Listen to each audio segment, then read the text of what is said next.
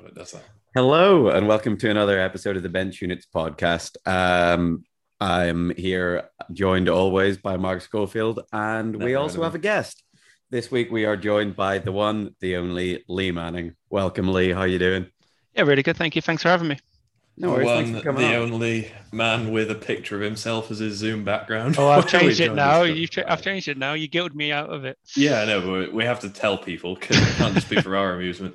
So What- what's that now? What what skyline is that behind you? It's a default picture, mate. I couldn't tell you. Ah, okay. Always, ju- if anyone asks you what skyline it is, always just pick a city in China because people will want to appear cultural and distinguished and just nod along. It's Sheffield. Oh, okay, yeah. I, Yeah. I, thought, thought I in recognised it. China. Um, yeah, so Lee, thanks for coming on, man. I think this might be our quickest ever turnaround in terms of the idea of getting a guest on and actually having them show up. Um, because I think we only spoke to you about doing this while James and Ben were streaming yesterday, which is less than 24 hours ago, right? yeah. Um, uh, pre, I think our, our longest record is Amy Conroy, who went about four and a half months before we were able to get her on, um, including at one point booking a flight to Slovenia on the weekend we were meant to be recording, and then texting me being like, "Hey, I'm off to Slovenia. We'll rearrange." So thank you for not making that level of effort to get out of doing this. No, it's all right now. I mean, I could have started coming up with excuses when James changed the link three times to join in, but no, I just went with it. you Yeah, could have just I- been sat on the other link for a full Yeah. hour and been like, "Well, I guess they're not showing up. I hope Yeah. I hope someone's hit record for this." I, I sent the link, closed Zoom, came back, and was like, "Oh yeah, that's gone now, gone forever." but yeah, the good thing is you couldn't just go to Slovenia right now. I assume because of the whole pandemic thing. Like, so this was. I can give it a go if you want me to leave. No, it's fine. This is 24 hours in the making, but really, I had a bat in soup a year and a half ago so that you couldn't go to Slovenia. And here we uh, oh man, we're off track already. should we should we try and right the ship here, Mark, or yeah, should we just let it go? I don't know. Can I insult No. you to it both first? Will, uh, yeah. I, I, want to go for it. How come this is the first time you've asked him to be on? I've known you two both for over 14 years or something crazy like that. and this is the first time you've invited me on. Ben and Tom, you've maybe only known for six years. They've been on it about three or four times. What is this? Ben lived with Mark while we were Yeah. starting this up. Is kind of the first thing. I knew Mark Also- before the beard, before puberty. Oh, behave. I've always had the beard, man, since the womb. It's terrible. Can I could I just say admit that we absolutely don't need to take this? Um, no. Also, I said to you yesterday, like you've got a wife and two kids. I assumed you had something better to do on a Thursday at twelve than come and talk to us about nothing. But like, I don't know. There's certain people in my head that I'm like, ah, they probably actually have real stuff to do. They might not be that. Into- and then I realized that you like play Call of Duty with Ben every day, so you know. yeah, I, I did think about that. I wonder if we've like made that assumption by mistake, and actually we should be targeting like married parents because they're like, oh, please just get get me away from the kids for a little bit. But I've chucked my kids down in the basement as well, so they're quiet. Oh, wicked. Um, for the record, just for the point of this, that's their playroom. I'm not a bad parent. I, I was Yeah, going to say, just for the record, that's the same process I take with my dogs when we record. like, hey, get downstairs and stay there. Um, but yeah, just to your point about how long you've known us both, we were very briefly prepping for this yesterday.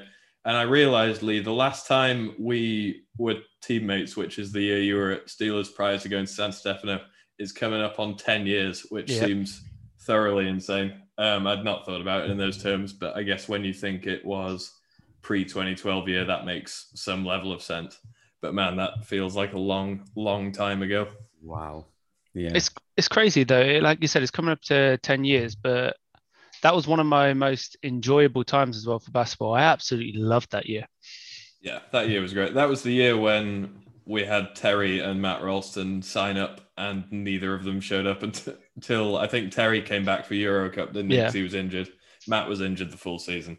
Yeah. And then Terry was like, "Hey, you guys have been terrible all year. Do you need me to win you a Euro Cup?" And that was, that was basically it. Pretty much, mate. But, Yeah. but it was good. It was fun. Yeah, Oh, yeah. bail us out, mate. Love it. They, they were the days, man. Right. Um, so on that note, we do this with kind of all our guests, but for the benefit of people who haven't known you as long as we've had the misfortune to, do you want to take us back to what your kind of early days in basketball were?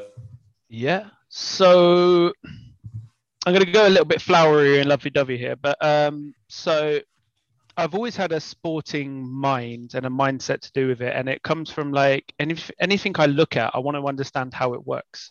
So from a sporting point of view, accidentally, even as a fan, I was always analyzing stuff. So be it football, be it basketball, but with my disability, I'm able to walk around and stuff like that. Apart from I was never able to say run around and play with my friends, but I was able to walk enough around with them that I'd be part of it, but not be able to truly do it.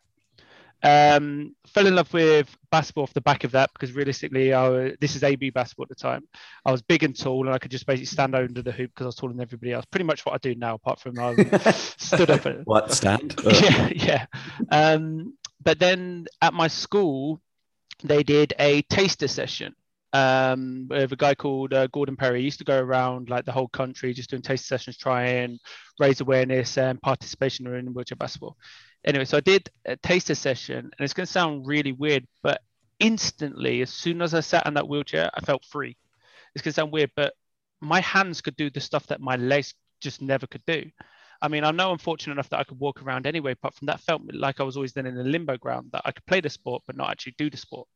So that second I was able to set, sit in a wheelchair, it just felt liberating. Like all of a sudden I could move the way I wanted to do to do all the basketball things I wanted to do. So I instantly fell in love from that. Uh, that was in Peterborough playing for a team called Peterborough Phoenix. They were a new team that just started started out, and I signed for them halfway through the season. So I played six months there, and then from that, almost instantly, I then went into the GB setup, so to speak. So within six months, I was in the the GB juniors, um, and that fell into a, a good time in terms of there was change within GB the senior team, where there was a new coach that come in, Murray Treasure. So he come in and took over from Dave Titmus. And at that point, then he then invited all of the juniors and everybody into the, the, the camp for him to see everybody's available. And then pretty much from then, from 2016 onwards, I've been part of, I've been at every single GB camp there is, senior camp and all that stuff. Uh, never quite making the team for a lot, a lot of years, I was kind of the nearly guy. So from 2006 all the way until 2014, eight years, I was pretty much number 13 or 14 within the selection. So always there, but never going to any tournament. And then 2014, finally got my break with GB, um, going to South Korean World Championships, and then yeah, every every tournament since. Happy days, man. Um, that was actually one of the things we wanted to touch on with you is I think if I remember this right, your last year doing juniors was my first year that I ever made anything. It was 2010. Yeah. Um, and we were kind of talking about when we were getting ready to speak to you, and we said one of the things that's interesting is I think with how kind of streamlined the whole pathway and the pipeline is now, you don't really see that lag anymore where people finish the juniors and have kind of a, a however many years wait before going to seniors. I mean, you only have to look at who's in the team now, like James, for example, Phil, Harry, those guys who've you know been in the senior squad possibly before even finishing the juniors in some cases. So, what do you, for the next person who comes along and, like you say, is the nearly guy, what do you kind of take away from that four year span you had of almost making it? And yeah not being a junior but not being a senior what do you say to those people who find themselves in the same situation so there's two parts as to why it's happened and i think actually this is quite prevalent right now because the, so my last junior tournament was when i was 20 and obviously we know that juniors can go up to under 23 in terms of the world and then the europeans 22 yeah. Um, but because how dates fell yeah my last uh, junior tournament was at 20 so you find with a lot of athletes that actually they can go a little bit later. So the lag is by default a little bit less, if that makes sense. Yeah. But um, in terms of now, and I think it's a good thing because obviously, unfortunately, with everything that's happened within COVID, GB have decided not to enter a team for this, uh, this coming Europeans. Um, that there's going to be some athletes in a similar boat to myself.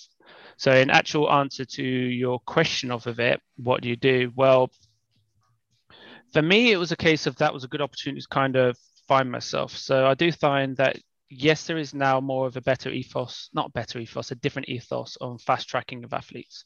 There's more of a, um, an idea of, right, let's develop for the academy for the future and bring that through rather than previously it was more kind of well this is your guys you've got. Like these are your best guys. I'm going to stick with my best guys. Is up it's you needed the young guys coming in to almost be better and quite a bit better than the current squad to get in because well why would you change what you've got? Was yeah. the attitude back then. Um, but for me it was a good time in terms of being able to find myself because of every year being close enough close enough and close enough that it it's within the realms of actually being selected. So actually, it was there. So every time you wasn't was a setback. It was a punch to the face. You know, it was a gut shot. So every single time gave me an opportunity to try to grow off of it. And we had a very very strict coach then Murray, who was. Um, yeah, let's just say very, very strict. old school, I think. Uh, is, yeah, yeah, we'll go for that. Yeah, we'll go for that. He was very, very old school. So, for me personally, and I don't really mind talking about it on here, I found that very, very difficult with every setback. So I started uh, suffering from depression and having um, issues re- revolving that. Apart from, in the end, the knockbacks for me personally were probably better and made me stronger. So I could have maybe gone through quicker and not learn within myself how to deal with the setbacks, how to deal with me as a person. And no, for me, it was the fact that in the end, the time when I finally made the team, it wasn't a case of I needed the coach's validation, if that makes sense. Previously, for every selection, I was trying to chase the coach's validation for me to be good enough because that was the marker I set on myself in terms of that's if Lee's, Lee Manning is good enough as an athlete or as a person. And every time I wasn't wasn't selected, it was me as a person I wasn't good enough. But by 2014, after four years of knockbacks, it just became in my head in terms of no, you know what? Like if if the coach doesn't select me, that doesn't mean that Lee Manning isn't a good enough person or being or Will Bassel. It just means the coach wants to go in a different direction. So I think it allowed for me personally to come back, to come in stronger as an athlete to the point now where I am in my career that not water off a duck's back. I don't mean it like that, apart from I'm confident in who I am as a person. Um, and I think I learned that the hard way through that journey, but it's not a journey I would change. Yeah, I think that's a really, really valuable lesson to learn because a lot of like people looking after their own head, like a, a bit of advice that a lot of people get is like try not to evaluate yourself based on other people's opinions of you, but someone whose job it is to pick a team. Obviously, like uh, us being players going towards a squad that is picked by a certain person who has to think we're good enough, like we have to kind of think about that to a certain level. But I think you've got it figured out in terms of like it's it doesn't define you as a person. You've done the work that you're that you've done, and it's kind of that's it's up to people picking the team after that. But I just kind of wanted to very briefly go back and ask if you had any fun Murray stories that you were allowed to tell on a podcast, but I, I don't know. Um, well, you know what? I'll say this on the podcast because he accidentally alluded to, it on a Facebook post uh, the other week, so I don't really mind. So it we used to have to do a so I used I've always been a big uh, like a big guy, but I was also uh, like a little bit of a chubby guy grow, growing up, and I was gangly and uncoordinated and run like JaVale McGee and trip myself over all the time. So like um there's two uh, we was training Lily Lilleshall and it's a two mile push up to the, the front door of uh, Lilleshall. Uh, mm-hmm. and that used to be a part of a, like a conditioning thing we would do say most mornings and for whatever reason, Terry and Gaz got made to do it again, and so did I. And I think that's just because, hey, Chubby Lee, go do it. All right, cool. Yeah, go do it. These guys actually did something, and you were like, hey, Lee, while they're going. Yeah. and it is absolutely chucking it down like genuine thunderstorm with trees getting hit by lightning on the fields next to us. Like, I'm not making it up, trees getting hit by lightning. And it's at this point here, I've got a really low foot plate and there's speed bumps up the uh, up the road as you're going because it's up a hill as well, and one towards the top of the hill. I'm aquaplaning all the way up a hill, so it's taking me four pushes to go, three pushes up the hill, and then fall down. But I'm going up uh, up to it, and I get to a speed bump, and I just stop like I, am stuck, st- uh, stopped, and at the second I'm go to, oh, I'm gonna have to undo my strap and get out of here. Murray is in the car behind us, graciously giving us head uh, lights from the beams of his car. Obviously, decides the better idea would just to be pushing me over the speed bump with his car. So he just hits me with his car, pushing me over the speed bump. Uh, so, and then the second we got to the other side, like genuinely I still remember it to this day and it feels like a cartoon sketch. It doesn't feel like it could be real, but all three of us stopped we took our shoes off, and it was like emptying a welly of water just coming out of your shoe, just genuine like poof, water everywhere. Um, so that was a fun one. Um, I'll give you I'll give you another one, which was so I don't think many people know this about me, but I'm quite a shy uh, person. I'm I'm comfortable within my own social circles. But anything yeah. external to that, I'm very very uh, shy and just socially awkward and a bit of a bit of a weirdo. But I kind of embrace that within my social circles. I'll just be weird, and that's my humor. Uh, but so I'm quiet and I'm 17 year, years old and there's a friendly tournament in Stoke Mandeville uh, for GB against some other teams. And Murray's like, I need you to talk. I was like, yeah, uh, yeah, yeah, uh, uh okay. And so I need you to w- wake up. Uh, yeah, yeah, yeah, okay. So he then um, he goes, no, you're not awake. So he gets every single player to slap me around the face to wake me up. You'll get ready for this game. so they all slap me around the, the face. And um, just for the point of this story and your podcast, in a loving way, it was soft love touches. Um, and then Pete Pete goes to do it, and Pete does it even even softer. He was caressing my face, and yeah. Murray was like, "No, no, that's not good enough. Um, I need it to be a slap harder." Uh, I'm sorry if you get in trouble for this. No. a slap, hard, a slap harder. So yeah, he, he has to go for it. And anyway, so I then sub onto the the court, and I grab a rebound, and he instantly then tools a timeout for the next dead ball. And I'm like, oh god. And he goes, no, that's I'm not happily. Every time you catch the ball, I want you to put your hands straight up in the air with the ball in your hand and shout, ball. Oh, okay. So then to the point then off of it, like if somebody passed me the ball in transition, I'd have to bounce stop, put my arm straight up in the air and shout, ball. um, it become a running joke with everybody else on the floor. And like Johnny Pollock's on the floor, and he's a bit of a joke artist anyway. So he's just randomly chucking me the ball, and I've got to then stop mid court, put hands up in the air, ball, and like the other team, both sets of teams, the refs, everybody just laughing at me, and I'm like, oh well this is a fun experience as a 17 year old and then i get he's subbed off and goes good job Lee proud of you. Puts me onto the end. One i've got to do wall taps for the next bloody 15 minutes. Oh man. Uh, yeah he was he was a tough love character but yeah no it, it worked in the end i suppose. My favorite thing about that is him being like, Lee, I need this exact thing from you. I'm being very demanding. This is required of international basketball players. Meanwhile, Johnny Pollock's just like throwing you the ball in the backcourt to do something funny in the middle of an international game. Yeah, yeah. Yeah. Uh, That's the world we were in. it, it's fu- it's funny, man. Everyone who was around that kind of time has like their own set of, or their own couple of Murray stories at least, and you wonder what would happen if you uh, there's a book to be written, isn't there? Just bouncing around and getting those stories bit by bit. But you, yeah, I feel like you'd never get to the end of it because everyone would be like, "Oh, there was this one more time that they did such and such to what's his name. Go and ask that person." You would you'd like travel around the world trying to fill that. Yeah, but out. you'd get stuck then. Even if you got to the end of the book, you'd then go, "I'm not sure it'd be allowed to be published." you'd be trying to get it picked up, and you'd be like, "Why does no one want this?" yeah, it's wow. um it's weird. Some of the stuff you hear from kind of those days sounds like it was all just in, in his mind, like some kind of crazy lab experiment, see what yeah, boundaries he could push. I've got to, I've got to give him a lot of credit as well. So it was weird. So he would push you as hard as he could, but he cared about his athletes. Like oh, yeah. it'd be one of the ones if anybody else said anything about his athletes, like he would defend you to high heaven. Like, no, you don't say anything like that to to my guys.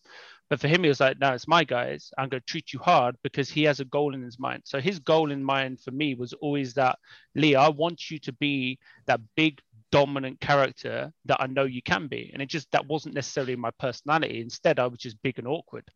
So he was just trying in his way, get that out of me. And I do think he truly cared about it, about his athletes. It was just he had a goal in mind and a single way of getting there. But no, I actually owe him a lot personally. Even though if I went through hard times or anything like that, I truly I, I feel very grateful for my experience with him, even if at the time it just meant a hell of a lot of pushing. Yeah. I think um, me and James have spoken about this in kind of a different context before, but I think in a way, players or kind of observers of what's going on get way too caught up in kind of a lot of the gratitude or appreciation going to the coach at the end of the process where you look at like NBA teams, for example, always go from like a rebuild to wanting to hire a coach who is then supposedly going to take them to the championship. And it's like, well, no, it doesn't. you know, if you join the army, you don't get a four star general in to, you know, who's a master tactician to just get the guys up to a level of competency. And I think, in a way, what Murray did is kind of almost seen as the dark days because it came before, you know, Haj taken over and then the champion, the world championship and stuff. But in reality, everything that builds up to that point is just as necessary to lay the foundations for Haj to come in and 100%. take over. Yeah. Oh yeah, uh, I think um, yeah, a lot of the guys who were around in that period kind of like you say had tough times with it at the time, but everyone kind of appreciates what was born out of it to some extent. Yeah, definitely. Like you said, it's about paving the foundations for the for the future. And I think to even within that, like yes, you move on, and we've done the team's changed a lot since then, and dynamic everything like that. But a lot of it is trying to remember the core values which have got you on that path um, and taking that forward. So no, it definitely laid a, um, a, foundation. Even if that was a foundation to change and improve or whatever like that, it's still a starting point. Yeah, definitely. Yeah. Cool. Shall we jump to Copa del Rey? Let's get this, seeing as it's coming up. So, Lee, I don't know if you know, there is a thing in the Spanish league called Copa del Rey, which I believe is Spanish for Copa of the King. Um, yeah. um, it is. Um, Spanish for whale's vagina. Um, I think that's a medical term, so I don't need to put that out. Well, it's a veterinary, it's a veterinary term. So marine biologist. I don't know. Um, it's also Wait, an Anchorman joke. So yeah, we're deep, deep in the weeds here. Um, yeah. So Copa del Rey is coming up this weekend. I guess this podcast will be out either today or tomorrow, which means we'll be only a couple of days out from it happening at the very latest. Um, you guys you've obviously had kind of the full season go ahead. You've had the Champions Cup, and similar to everyone else in Spain, this is your kind of last hurrah because there's no playoffs this year. So, yeah, I guess in general questions, what's AMIAB's thought process going into what's this year's big dance? I guess. Um, so very much is the same as it was at the start of the season. Like we put a strong team together and our goal was always to to win what was ever in front of us. So be it win the league, be it win the Euro League, or win Copa del Rey. Uh, in reality, obviously, then things haven't happened. Uh, apart from yeah, no, we've got a very very strong um, team, should I say? And no, I'm going in it to try to win. That doesn't mean I'm being arrogant enough to say that we are going to win. Uh, I'm not naive to the fact that it's going to be extremely, extremely difficult. Uh, apart from I'm going there with the aspiration to win uh, and see where that takes us, if that if that makes sense. Yeah, sure. So, who do you guys have first again? Remind me, is it Vigo? Have you not done your research before this? Come on, we're now. checking. We're checking. You've done your research. We've already covered this on a previous podcast. So ah, okay, okay, okay. Yeah, nice. yeah, we've got Vigo. nice save. See, I said Vigo very slowly, very. you did, yeah.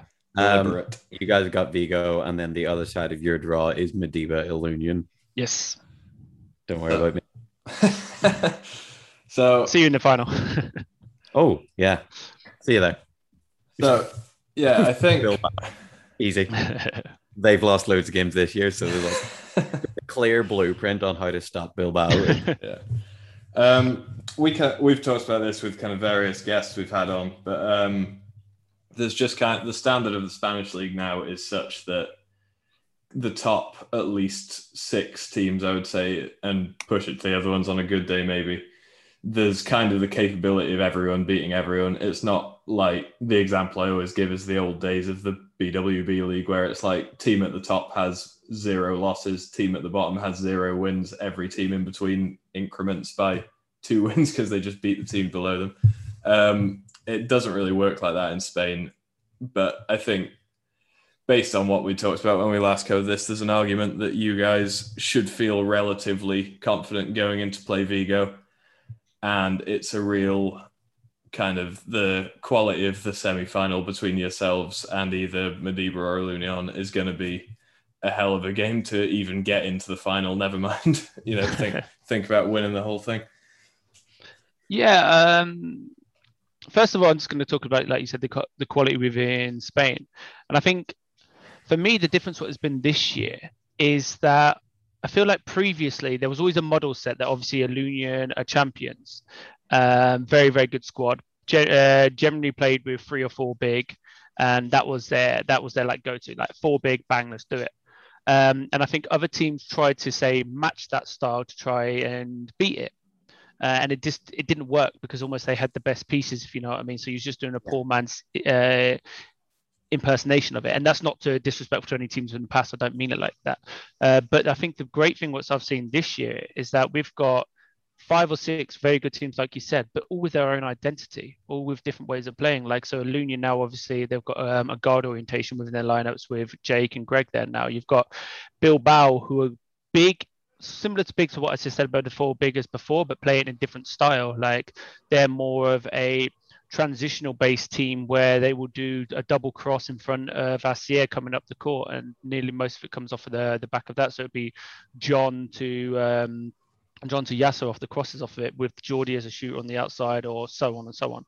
They Um, also yeah- have the advantage of um, the three second rule doesn't apply to them, so that's pretty cool in, in terms Yeah, of but I'm trying. I'm I'm I'm trying to be polite here. Apart from if you want me to chuck it out there, yeah, fine. You know what? That sod it. Let's go. Let's go. Let's go ham on it. Yeah, they're transitional. They're doing three or four picks inside the key. There's no. There's no three seconds. No, no. Don't put your I'm foot on the joking. floor, Yeah, no. yeah, yeah. Foot on the floor. All of this jazz standing and that whatever. Everyone does it. Everyone does all of it. Is my thing about Yeah, anyone it is, complaining yeah. about wheelchair basketball stuff. Yeah, and- Everyone does everything.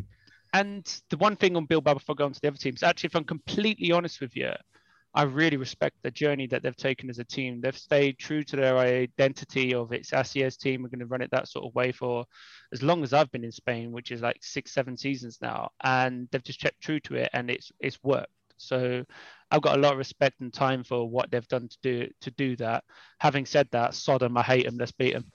Oh, wh- when you said how much you respected them, I was about to break a rumor of Lee Manning to Bilbao. I'll Uh, uh. I'll cool off on that following that last bit. No, Lee, Lee, Lee And- seems pretty well set up where he is. Yeah, yeah, and then but then also like like I said, sorry, I didn't quite finish. Like like Gran Canaria as well. Your your boys team, James. Like you're one of the most complete team orientated teams that I've seen in a long, long time. Like you've got pieces to do off of all counters. It's not a case of like a lot of teams run where well this is my main option and if that's stopped I'll go to option B if that's stopped I'll go to option C but yours is right you've got option A B and C fluid together at all times so you're playing a more natural style basketball than what is normal within wheelchair basketball if you know what I mean so now you've I think all the top teams have got their own identities and I think that makes for great and interesting matchups like I know Bilbao have won won it all and fair play to them in terms of the league but I don't think that necessarily means that they're going to go into this tournament and win it e- easily because it's a knockout, as we know. So you never know what can happen within that. But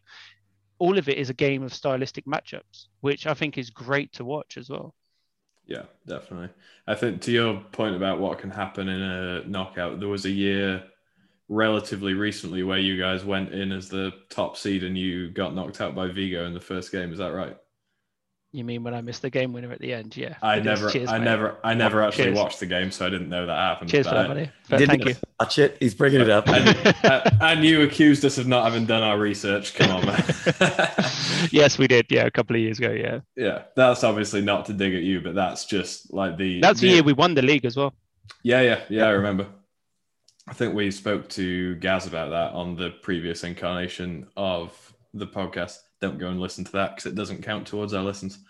Um, but yeah, it's Copa del Rey is obviously coming up. What if you were to be adventurous enough to make a call for, let's not say winner, let's say, what do you think the final will be? What are you calling? Right. So Yeah, let, let's let's seed it out. Okay, so first game, us against Bilbao. okay. You, you can be honest. Us by a Um, thousand. You, I, no, no, no. I, th- I think you guys have an opportunity to win. Apart from it's down to you lot to do it. So, but my call is Bilbao. Fair.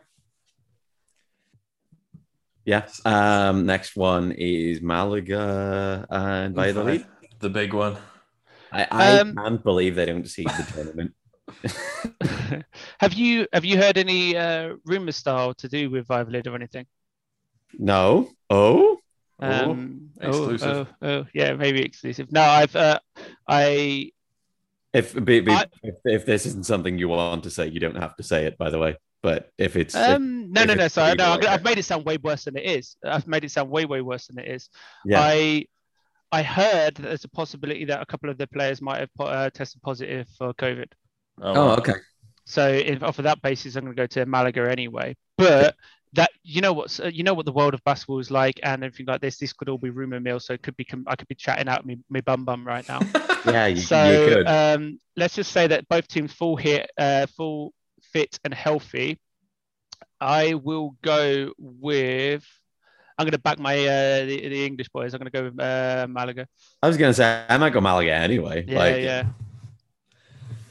Okay, so in that case, it's you guys against Vigo. I assume you're gonna um, pick yourselves unless you've got another missed layup in you. Yeah, well, I'm sure there's a couple of them, but normally now I just try to grab the rebound and put it back in. yeah, as long as it's not at the end of the game. Yeah, like, yeah, like just give me yeah, enough you- time, you're it's like- fine. Yeah, if you miss by two and you've missed a layup in the first quarter, you didn't lose. It's fine. That's yeah. But Okay. yeah, I'll go. For, I'll go for us. Just, uh, just, I'll, I'll try and make it PC, just because we've got more English guys than uh, than them. Yeah, keeping up appearances. Yeah. and Ilunion Mideba, big one. Uh, Lunion. Cool. Agreed. Um, yeah, they played a couple of times recently, and it was. I think we spoke about this previously, James, but they it was like a twenty something point win for Ilunion, and then a tight tight win for Mideba. So I'm going to play They've got the, the players to do it. Yeah, they've got the players Oh, to do it, obviously. But Yeah. no, I'm just, I, I, I can't not back a team that have won it so many times in the past. Yeah, that's a, a Yeah, valid even point. like it's still Terry doesn't start for Ilunion, but it's still Terry's tournament in my mind. So I'm Yeah. like Nine years like- in a row they've won it, or something like that. 10, 10 in a row. There you go, ten. Sorry. ridiculous. Bywater. Yeah. Okay, Yeah, so like I could see Mideba doing it as well. Like obviously their whole thing is like just overwhelm you with pressure defensively and keep the score low and try and get steals and run away for freebie layups and keep the score ticking over that way. So it could happen, but I don't yeah, know. uh, I think regardless of the outcome of that, i- if for example Ilunion do come through into the next round, Mideba's no fun to have opened up against. So, I mean, No. ne- neither team's any fun to have played in the first round. So, you going into that semi-final game might have some kind of fresh legs advantage, I guess. Well, especially as it's two games on one day as well. Yeah, for Mhm. sure. Oh yeah. So that could play into it. Um, but yeah, yeah. So I'll, I'll, I'll finish off the, the the rest of the tower. I think. So I'm going to obviously back us against uh, Lunion, Mhm. uh, just because I'm just got I can't not say I want to win that one, obviously. um, and then off the back of it, then I would say Bilbao against um, Malaga. So yeah, us us Bilbao final is what I'd be hoping for, and then hoping for a win off the back of that as well. But I do think um, us against Lunion or Mideba, whoever way, but I think Malu- uh, should be a hell of a uh, hell, hell of a battle. yeah, Yeah. for sure. And then the good thing is you guys get into the final against Bilbao, and it's like the whole world is with you by the looks of where people kind of put their allegiances when they're watching Bilbao Yeah, w- football we- for some reason. We spoke about this on, I think, when we um, talked through everything that happened at Champions Cup, possibly, or maybe the episode after that. But um, Bilbao kind of have the. It's weird how you talk about Ilunion being like celebrated as the 10 time winners of this tournament, and yet Bilbao seem to have this villain status, despite the fact this is the first year they've ever yeah, really risen to the top. It's strange that they've hung around in the top four forever, and because it's usually the teams the teams who finish first year after year become like despised by everybody else, don't they? Well, I think everybody wants a Lunion to lose by by virtue of what you've just said. It's a case of well, we want something new to happen. So I think a lot of the times people root against a Lunion in, in terms of that aspect. But yeah, Bilbao, I think because Bilbao. I'm going to say play ugly, but I don't mean like that. I mean they just Yeah. play very, very strong and, play in that sort of way that it doesn't endear necessarily to a neutral Yeah. fan. Like you're always going to because they play more physical. I think we're just as a species, we're always like, ah, you know, let's go for the underdog in that because they try to be more physical than any other team they play against. Yeah, Yeah, I, I think that's it for sure. I maintain that people don't believe in Bilbao because Asier doesn't look like he should be as good as he is, and people can't people can't get past that, regardless of how many times he's proved it to be the case. He is a hell of a player. Uh, like like you said, uh, looks can be deceiving and whatnot, but no, he's a hell of a player and basketball IQ under underappreciated, I think. Oh, He's wi- completely. His Like- wheelchair game, Jokic. That's what it is. Yeah, yeah, You- yeah. You, you don't believe it, and then you're like, oh no, it, it is happening. Don't worry. Yeah. Finds his way to where he wants to be, waits until you kind of put yourself in a compromising position. And then he's like, I gotcha. Like Yeah. for 40 minutes. Like our whole, like we've obviously been talking a lot about how we're playing them, and like everyone who game plans for them is just like, if Asier gets to this spot, it's it's over. Because if we do this, he does this. If we do this, he does that. Like he's just got like, and everyone watching him, anyone who's played basketball at a high enough level could probably write like a little bullet point list of what he does well. But yeah. if you can't, like, it doesn't matter if you can't stop it. Yeah. Uh, I think every team's game plan, this is going back to when we played them at Eurocup, but everyone's like, hey, if we can just get one of our quick guys onto his foot plate, we should be fine. It's like, oh no, that doesn't work. Yeah, he, but I feel he's, like he's seen that before, apparently. Yeah, but I feel like actually that's one of the things which is he uses that to his advantage because that then just gives him an extra man out position because yeah. two people of his bigs, because he's got bigs around him, always pick on it or yeah. pick for him. So that I actually find that whenever you try to put pressure on him, it actually opens the floor up to him for more. So I've always found, although I've not necessarily within my team been able to, to, to do it, it's actually the guys just in front of him. Yeah. yeah. If you if you can stop the guys in front of him, and wait for that. So then, if say, for example, if John or because he trails them so well, he trails oh, from yeah. the middle of the court as well, which means if they cut they cut left or right through either elbows or to the baselines, he can either follow for curl if you don't stop that person in front, or just scissor and go the other way. So everything he does is like a scissor, scissor transition. But I've always found that it'd be an interesting scenario if you could stop the guy in front of him and then force them to do a pick for that because Asier isn't going to pick in that scenario because he's got the ball. So what would happen in that situation? I've always wondered what would happen in that, but I've not seen a team be able to do it again to their credit because they don't allow it to happen. Yeah, yeah. I think they've got like Asier's coming close to the thing that you see NBA teams try to do with superstars where they're like, what happens if we let this guy have 70, but we don't let anyone else do anything? Like Like like you see people kind of getting to thinking about that about Asier, where it's like he's such a good facilitator and all of his all of his pieces are massive. Like that's the thing. Like he's got the rest of his team are just like superstar role players in terms of like, hey, we've got this guy who's a two pointer and he picks and just rolls to the basket and that's all he does for us. But he's max height. Like he's got they've got a load of those around him. So anything, as I say, anytime you compromise yourself it's over, which you have to do to play basketball. Like, like offense is just like five on five. Okay, we have to stop this guy. Oh, five on four. Okay, what do we do from here? Like, and he's just unbelievable at that all the time. Yeah.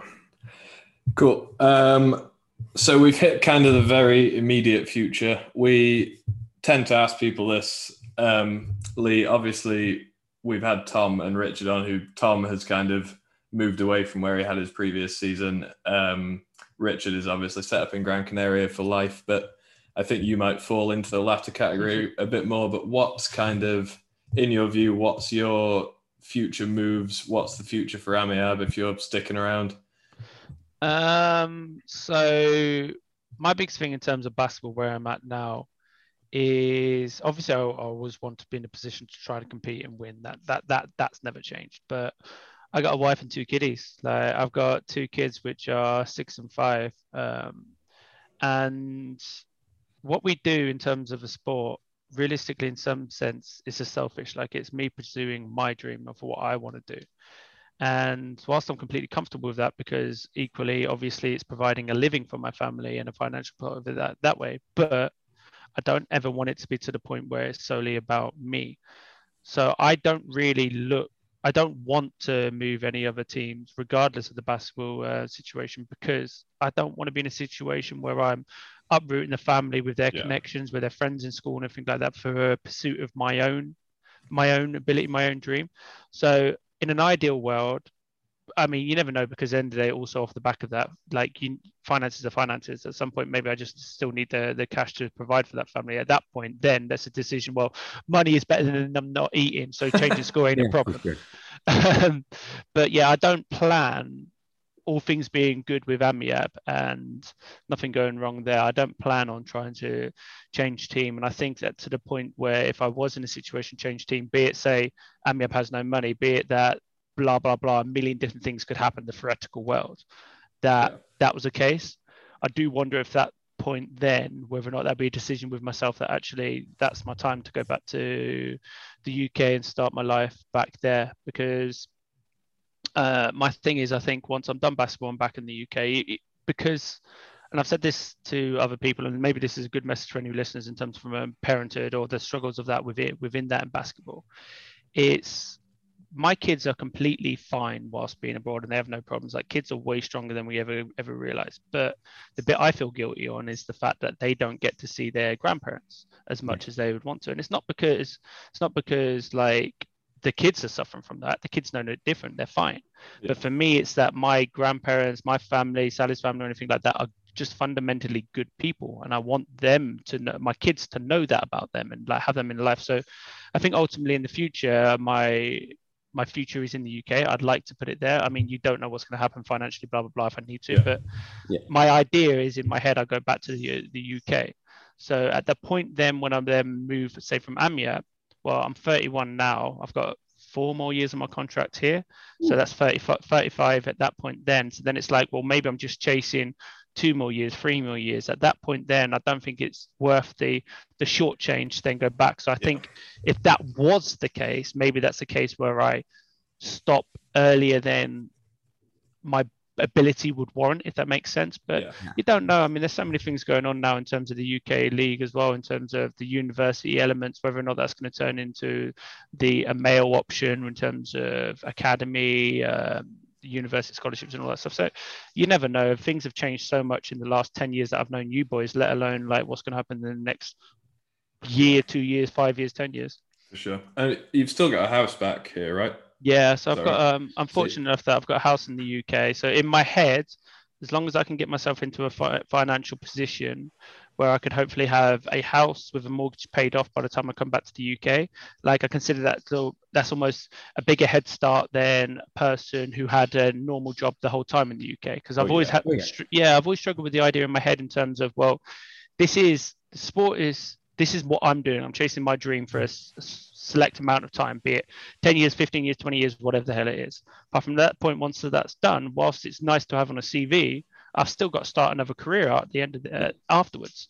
Yeah. So it's a case of can I put myself in a financial position where I'm okay to start that new career at an older age and be comfortable with that. And obviously, the biggest worry on most people's heads is paying for the roof above it. So if I'm in a situation where I've made that as little a stress as possible, I've obviously put myself in a better position than they're not. yeah, man. Like, like you say, if you eventually make it back here somewhere between 35 and 40 and you've got the mortgage paid off, you'll probably be one of the only people in the country who's not like a millionaire who's got yeah. them Because I tell you, I'll be 35 in nine years from now. And if I've got my mortgage paid off in nine years, it's because I struck oil or something. and I know, and the thing is, I don't want to make that, I don't want it to come across as if in terms of I earn a shed load of money for that to happen. It's not, it's just, uh, I've tried to be the whole the whole of my career conscious of what the future looks like and the end goal is in there. So try to act accordingly, invest accordingly, and financial advice and that sort of thing. And luckily, if the fact was also, I when we was able to buy a house, then we immediately rented that out because we then went abroad. Well, obviously that's given me the income on it for the last 10 years of being abroad. So like that's been overpaying on the mortgages that way. So it's not a case of oh, I'm a millionaire, I've owned shed, shed load of money through basketball. I've just tried to consciously have the thought in my head of there is a future. I have to prepare for that future. I think that's something that this generation of international basketball players, at least, have really got their heads screwed on about compared to guys 10 years, obviously 10 years, 20 years ago. Obviously, there's more money in the sport than there was at any point in the past, but like just coming into the sport, like walking through the front door, knowing that you're going to have to find the exit at some point, and like needing to know where you're going to go and what you're going to do is like so important. And I'm 26 and it's already something that I've been like, oh God. Cause like you, you, you need to, like at the end of the day, as much as you like you might make or as much as you're well looked after when you're playing, the month after your contract ends, you've bills to pay. Like you'll, you'll yeah. be back. You'll be back in my spare room at that point. oh, is that an invite for me? Me, well, me, the wife and kiddies coming. You are not like Tom Smith stayed here the other day when he was up training at EIS, and he was like, "I can only just fit on the bed end to end, so there is no chance in hell you're staying here." Oh wow! Your feet okay. are going to be like kicking through the wall into the other room. Right. Um, let's see We've got about 10 minutes left to kill on this. Um, Lee, are you up to date on NBA stuff enough that we can cover that for 10 minutes? You you you can. I mean, I know I know the Ruffins uh the announce of it, but I haven't watched a single game this season for the first time in What? probably 12 years. I know, I know. I just uh, for whatever reason this season I just couldn't get myself into it. I know all the results. I see all of like the clips and everything, but I just but yeah, no, look, go shoot it, shoot it So- out. Although we could, that could be a great way to pivot into talking about your beginnings of caring about the NBA. When did you start? When did you I start was- following the NBA? I was obsessed of it back when I was say uh, 13, 14, 15, and even up until very, very recently. It's only in the last couple of years that um, I stopped watching it, and that's because I kind of found a better, a different balance of the terms of my life. So mine was before it was basketball, basketball, basketball. Even watching basketball, watching video game, uh, watching wheelchair basketball, NBA, and all that stuff. But then off the back of it, I realized, you know what, that I've got other things I'm interested in, and I just started doing them as well to try and find a better balance. So you, you mentioned it on here a little bit, like I play a lot of uh, video games because I just enjoy it. Like I enjoy, I'm a big geek. I love technology. I love finding out how things work in terms of like for me, that's what a computer is. Like for everything a computer to do and is trying to do what your brain would, and we've um, made code for the fact that your uh, your a computer is going to do what your brain could do a lot lot quicker in its most rudimentary form. Um, and so I love, but then I love computers. I love everything tech. So watching videos nonstop about the latest tech that's come out, so on and so on. Playing video games. Uh, and then started my reason this year actually, and it's a weird one why I stopped watching NBA so much. It's because I added another. kids. Oh, Oh wait, yeah, no, uh, I should I was going to be that. horrible and be like, "It was it because of the China thing?" No. no, no. Do you know what? Actually, the thing with the kid, the kids is, whilst it's great, um, they're in school from nine till five, and then I go to training at four thirty, and then when I come home, I'm putting them to bed. So that time of it, I don't get as much as I would like, but that's the, the world we live in. Like anybody could have a normal job, and you just don't see your kids as much as you would like. Yeah. But yeah, the real reason, not because I'm a bad dad, why I haven't watched uh, much NBA this year, is because I started getting into car restoration stuff, and it was because What? what? Oh, yeah, yeah, car registration. That's So, so um, and it's not to do it myself. Like I don't, I don't know much about mechanics or anything like that, but. Uh, I love the fact of how simple an old school petrol engine is and stuff like that. So I'll be watching loads of say old old cars getting restored and things like that, just thinking that's cool because my brain, like I said, in terms of working out how things uh, like how they work, it was great. It was almost like one plus one plus one plus one equals dot dot dot to make the engine work. So yeah, I stopped watching NBA to watch bloody rust buckets get um, restored. man, you and Tom Smith could have a serious conversation. Yeah, but next time you talk to him, ask him about how he can fit, uh, fix a quad because he tried doing his mate and he failed, and I, I, I like taking uh, the mick out. of. I think we were early in the pandemic when everyone was doing Zoom quizzes and stuff. Tom pulled out a Zoom quiz because he was like, "Sorry, me and my mate are building this quad bike from scratch," and I was like, "Hey." Excuses are getting thin on the ground because we're like six months into having nothing to But do. you know he failed, right? You know he I, did, failed. I didn't know that. I hadn't caught, Yeah. up, with, caught Yeah. up with him about it since. But yeah, it, it looked, um, say he built it from scratch. He sent us a picture and it looked kind of like the outline of a quad bike. So I was like, well, that's further than I can get. So uh, I'm not going to I'm not going to criticize anything on this front.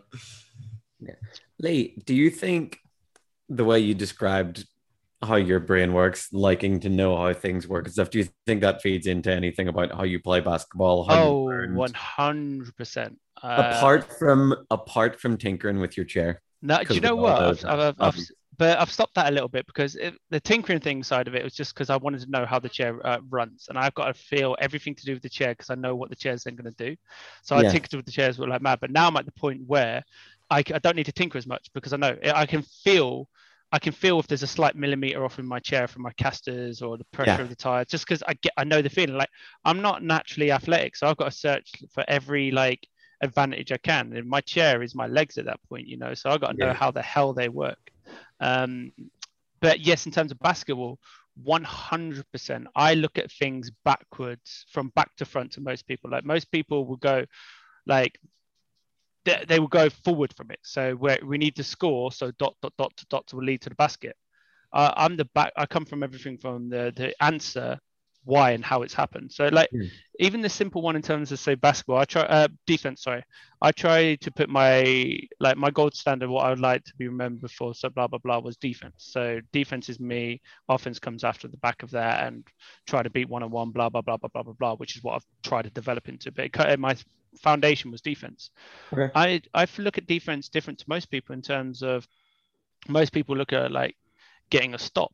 Well, I think that's like moronic as harsh as it sounds because that's stupid because there's what 60 possessions in the game give or take depending on how the games are going well a certain amount of them are obviously going to be going in so you're going to fail mm, 60% of the time because there's going to be a basket at the end so why Yeah. would i look at something from that way of it so the way i look at for most defenses is from most situations if you can get the shot clock as low as possible that will re- result in a lower percentage shot so if I can then make the percentages in my favor off the back of that, so every single time they're taking a lower percentage shot or the shot I would like, that's how I'm going to generate my defense off it. So like I'll do defense in ways when I'm closing out with some people. So if I close out on, on a guard or somebody like that, they'll think, oh, Lee Manning is going out there to try and block the guy. I've got no intention of going out there to block the guy. Mine is actually, can I block an angle to make him do what I want him to do? So if Yeah. I can make him put, if I can block an angle so I know that he's passing the ball to a point who's not necessarily a good shooter, I'm going to force that to happen. If I if I want him to actually shoot it as a contested shot, and he's I'm going to deny all outlet passes from the back of him. Yeah. Eventually, they might result in a block, obviously, but I'm trying to do what I want them to do. So a lot of the time, even off of I play a lot of trying zonal defense, so where I'll be the cover off the back of it. Is the fact that then I'm then trying to force one more off of it. So virtual basketball is done off the fact of generally pick and rolls, pick and rolls, pick and rolls. Well, Yeah. sorry, slice, shoot, pick and roll. If you stop the slice, then you go to a shooter from the outside. If you stop that, that means you pick and roll. So it's like a chain of re- uh, chain of events. So it inevitably always comes back to the pick and roll. Well, the pick and roll off of that is to try to make in that scenario that you've got an advantage to attack to defense. So maybe it's a two on one because the one guy's picked out, or maybe it's a three on two. Normally a three on two because uh, the weak side generally isn't involved in that moment. So then off the back of it, if I'm playing a zonal cover de- defense, I'm playing volume of space. So I look at everything as a triangle from the basket. So I Mhm. want to try to make the volume of space as slow as uh, small as possible. So I'll position my chair because if I give space to that, you can obviously pass around me to one of the guys that's open to take a layup. Like that's just an obvious. So in my head, in terms of looking at that functionally backwards, I look at it as everything from the two guys on attack. So it's a two on one in that scenario for pick and roll. I'm the one defender. Yeah. Well, the that forms a triangle to the basket. So the two two attackers and the basket. The basket is a point of the triangle. So I want to do everything I can to make that volume of space smaller. If I can make that volume of space smaller by making them guys with the position of my wheelchair come into me, now means I have the best opportunity to try and defend both guys. So I, I, I will purposely, for example, head onto one guy with my back to him. So I knowing that the because we're we're kind of stupid in terms of wheelchair basketball. We never just pull up and sh- uh, shoot for the shot. We were always rolling, trying to get all as close to the basket as we can off of any pick and roll. But I play that to my advantage. Then I know if I can come off the ball a little bit with my back to the guy behind, that means then the guy with the ball is going to come roll a little bit closer, a little bit closer, a little bit closer. And the point of do that, that's my point of attack. Then that's when I'm going to go to the guy. So, yeah, uh, short answer, done long. Um, yes, I think backwards in terms of everything. I try to break things down and think of things from a different point of view. And like the biggest one with a big B in the bonnet here, and I'm sorry for just rambling on like mad right now. No, we love it. Um, my biggest bee in the bonnet is uh, I had a conversation with Terry not long back, and you know how the conversation is kind of what you were saying about the NBA to to, to Asier and all that sort of stuff. You know when they're that good, they go right. Well, do we want him to be a scorer or do we want him to be an assist? So let's take away his points and then he can be assist, or let's take away his assists and let him be in points. And that's something we say quite a lot within wheelchair basketball when you see these star players. I Yeah. hate it. I hate it so much because that's that's just not how you should do it. Like it's almost Not a real thing. It's missing a step because for me in terms of anything it's not that yes let's take away his points to force him to a pass. That's great. Cool. Fine. But where are you forcing that pass? For me Yeah. the biggest key message off of anything is in that scenario should be let's force the ball into dot dot dot person's hands because no two points are equal. Like if you think of turkey of years by, before with oscar and everything like that his two points killed you because you were trying to stop and stop, stop and stop and stop and stop and if that went to say a different player who just so happened to score the two points, that doesn't mean that he's now on fire, so you have to change your defense. Yeah. If a star player catches fire and shoots, you have to change your defense. So for me, it was I hate that notion of it. It's not. It's not a case. Let's take away his passes. Let's take away his scoring. It's no. Let's dictate for him to do what the hell what we want him to do. So pass Yeah. it to where the hell we want him to pass it. Yeah. Uh, so that sort of things.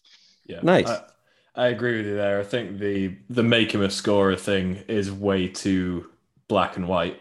It's it's more of a that's like he can either score or he can pass, and it's like in reality it's a spectrum of possible results off Yeah. the back of those two things, and it's stupid to think that it's it- windows that are open or closed yeah. at various different points and just changing shapes Yeah, and sizes all the time. I think your um your breakdown of your defense was interesting because I think most people who prior to listening to this, most people who've watched you play will be like, "Oh, that guy's defensive scheme is, hey, I'm massive, it'll be fine."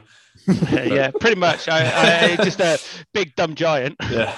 Well, well, that I think if we boil what you said down to the core, your core is yeah, I can get away with defending two people, but you laid it out in a very um like obviously well thought out way. So maybe people will give you the benefit of the doubt now. The the ultimate would be if any refs listen to this and they were like, "Oh, this guy does know what he's doing. We'll stop calling him for a foul every time he just like, swipes at anybody within Yeah. reach." Yeah.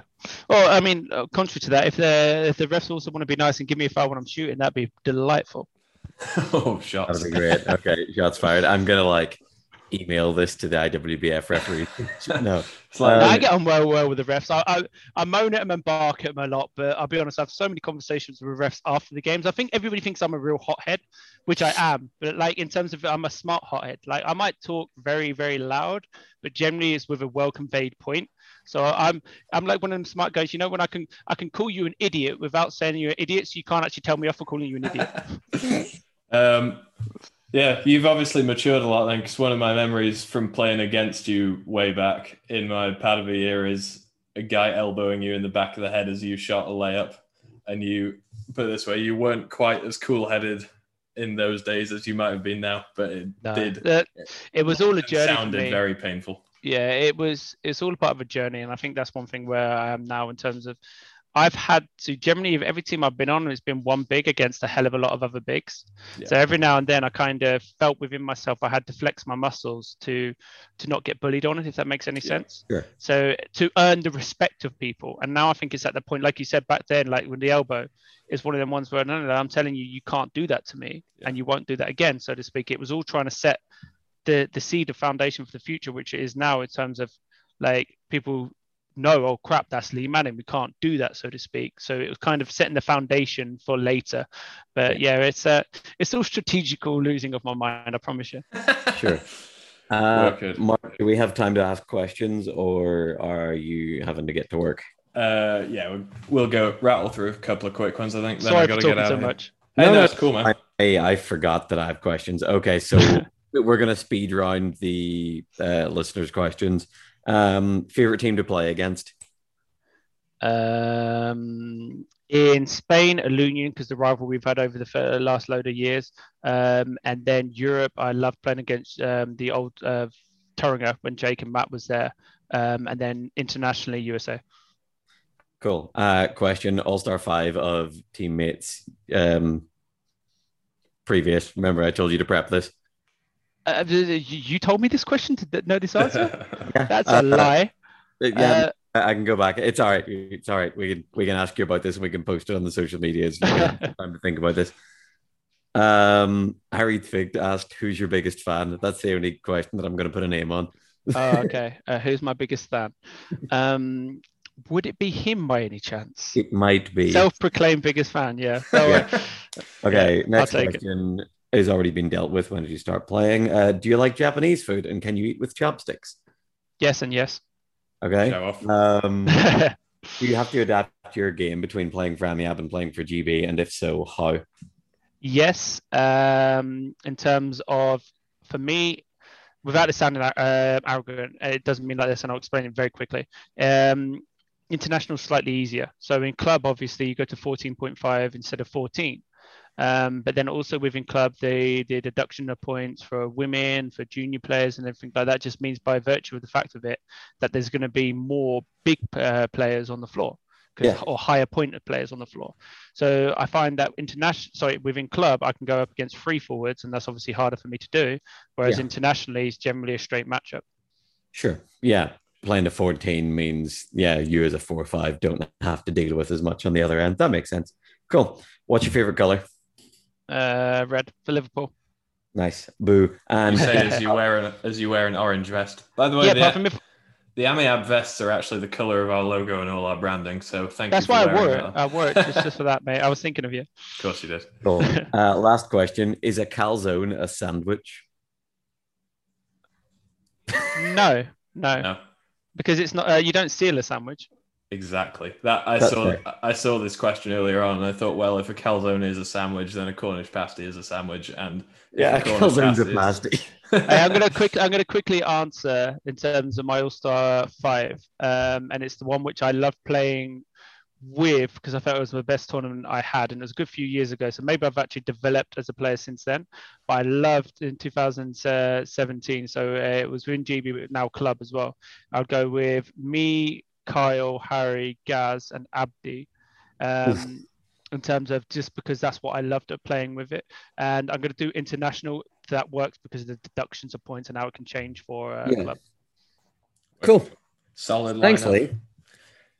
Yeah. But I'm going to get shot on mate. that. I've got so many different answers as well. Let me quickly just shout. Yeah, no, there's about 12 different players I love as well. I mean, I love, I love Phil, I love Ian, I love Simon Brown, I love uh, Adio. Uh, love you all. It's fine. We'll send Lee them loves a everyone. message afterwards.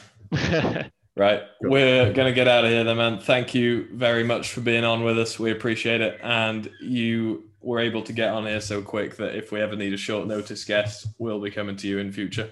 yeah, apart from you probably want a guest who can actually say some good content rather than rubbish I said. Well, yeah. Oh, this is all amazing. Thanks so much for coming on, and you're welcome back whenever you want. So, yeah, You've got nobody else. I'm, I'm available. Love it. Just like this time. All right. Cheers, Lee. Thanks very much for listening, guys. Cheers, Um, guys. Peace out. Take it easy.